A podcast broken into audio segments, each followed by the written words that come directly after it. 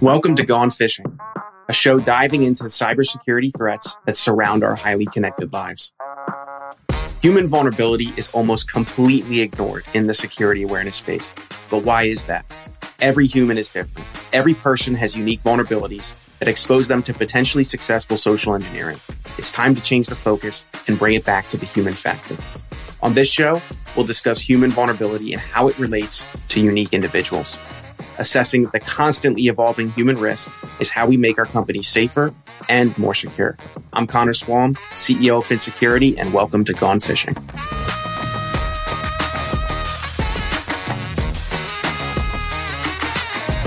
Hey everyone, and welcome back to Gone Fishing. I am your host, Connor. I am the CEO at Phin Security, and today we're talking about what I think is a really awesome topic, which is how does human vulnerability management tie into your everyday life? So let me start this with a few, uh, you know, anecdotal conversations I've had with some folks, which is a lot of people ask specifically about cybersecurity.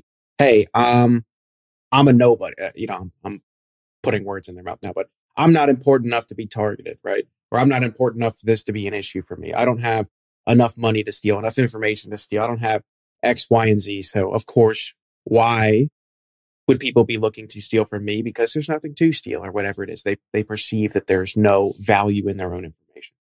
So uh, kind of that branches into an overarching question that a lot of people have in their heads, which is, how does this tie into my everyday life? Why should I worry about it? And I'm going to try, at least by the end of this conversation here that you and I have, I'm going to try to convince you that you should care about it. So first thing, human vulnerability management is basically about getting people to recognize social engineering, to recognize when somebody is attempting to steal information access or money from them or from their business or from something or someone they're affiliated with and attempt uh, the management part is a part is attempting to get them to understand what's going on so they can stop it.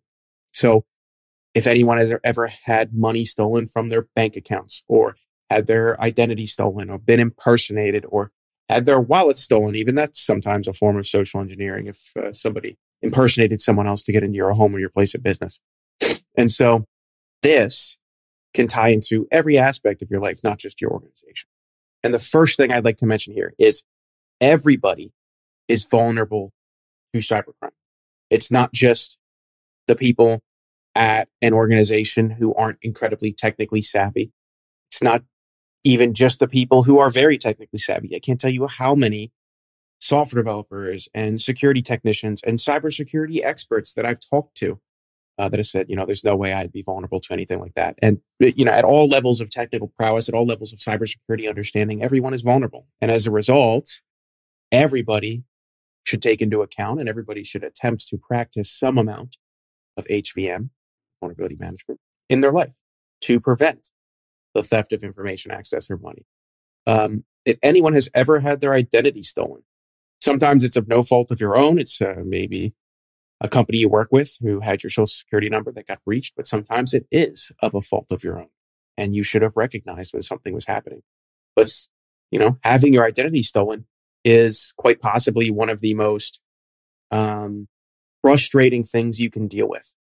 Uh, not only because of how hard it is sometimes to prove you are who you say you are, but also to get everything unwound, to get bank accounts uh, unmade and to get, I guess, debt erased. I don't know. I've never had my identity stolen, so I'm not quite, you know, well versed in this area.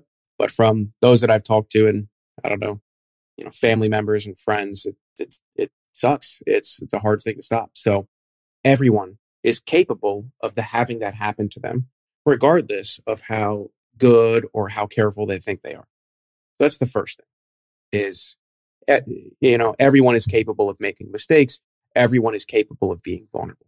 Second thing, scams exist in your life every day, not just in the context of the company you work at or the business that you do.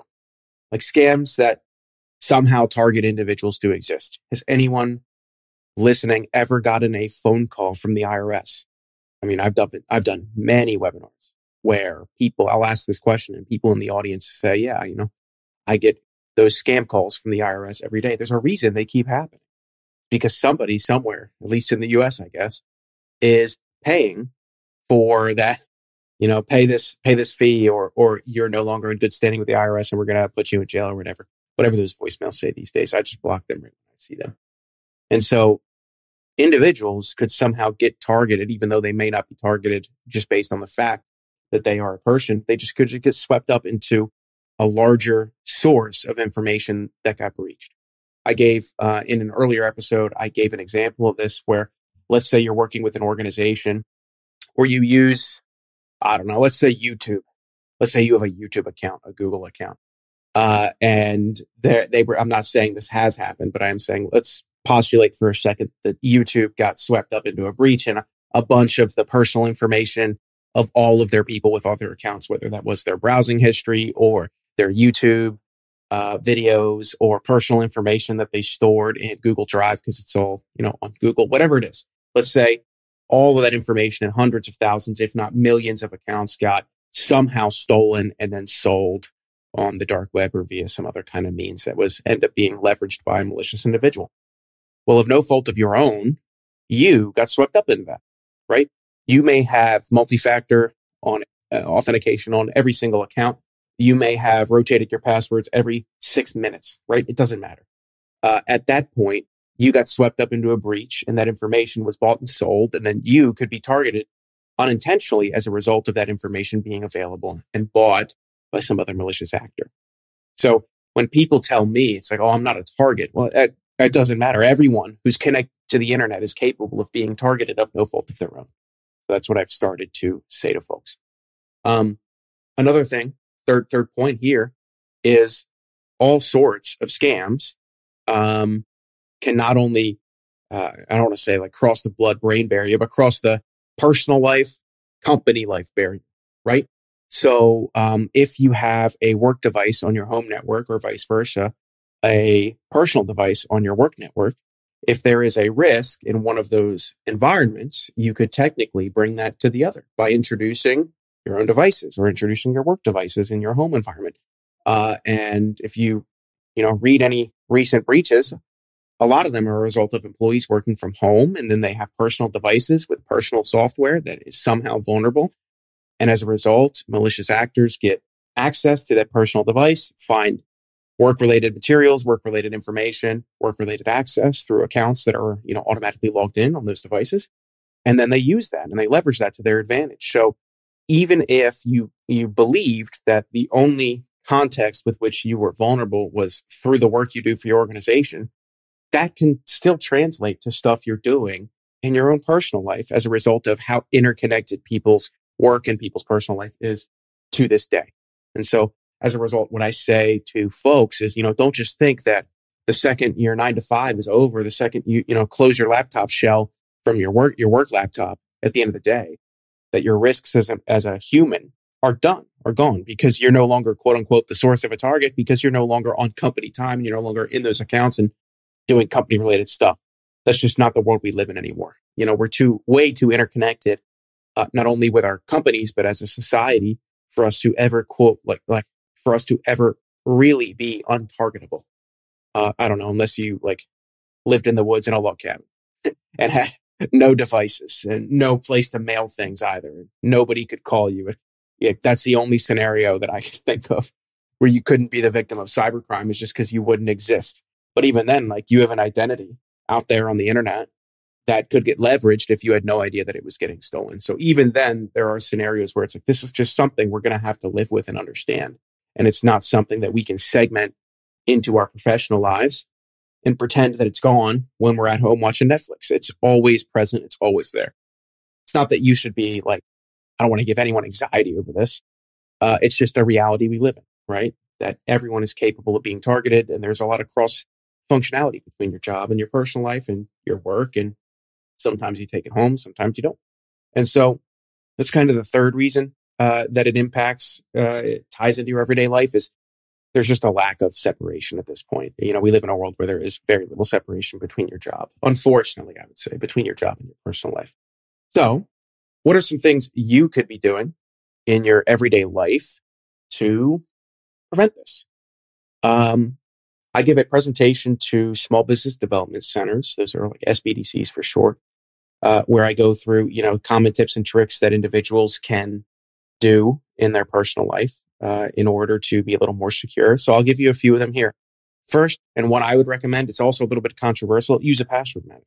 Uh, I can't tell you how many friends, how many family members, how many people, even those of you listening right now, how many of you right now use a Google Doc, a Microsoft Word doc, a physical file with loose leaf paper in it to store your passwords and to keep track of all of them.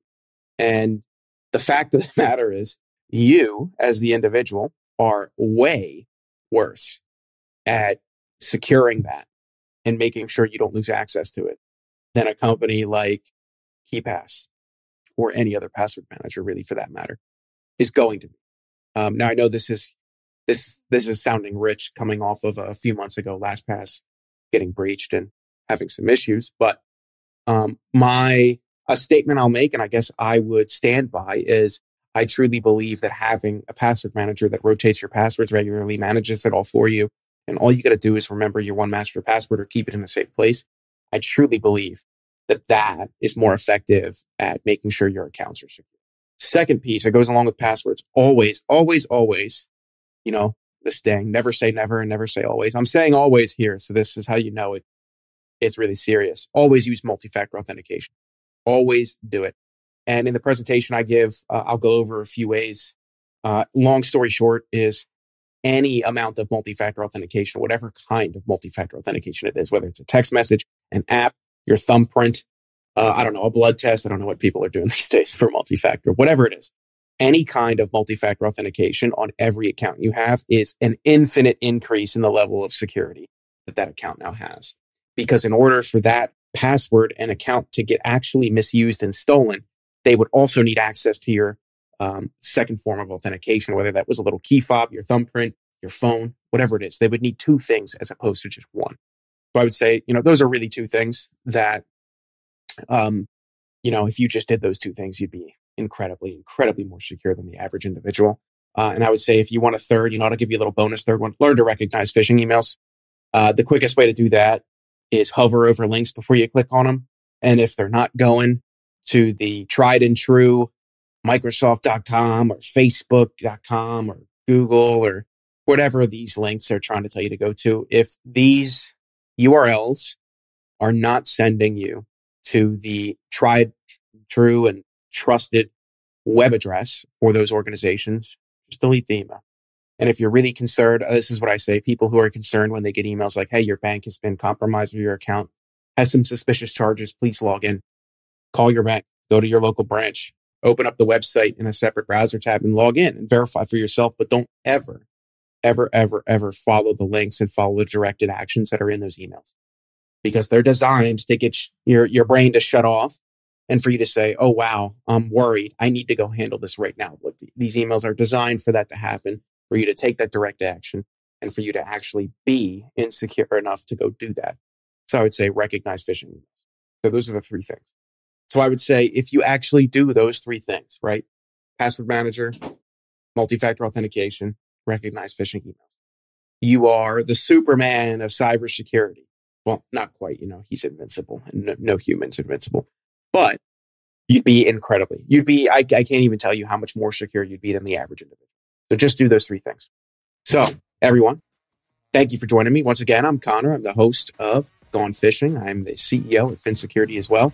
We talk about everything human vulnerability management, making sure you are safe and secure in this super interconnected world that we have. And so please, please, please join me next time on the next episode of Gone Fishing. Thank you so much for listening. If you want to find out more about creating high quality security awareness training campaigns that engage employees and change their habits, then check out Phin Security at phinsec.io or click the link in our show notes. Thanks for fishing with me. See you next time.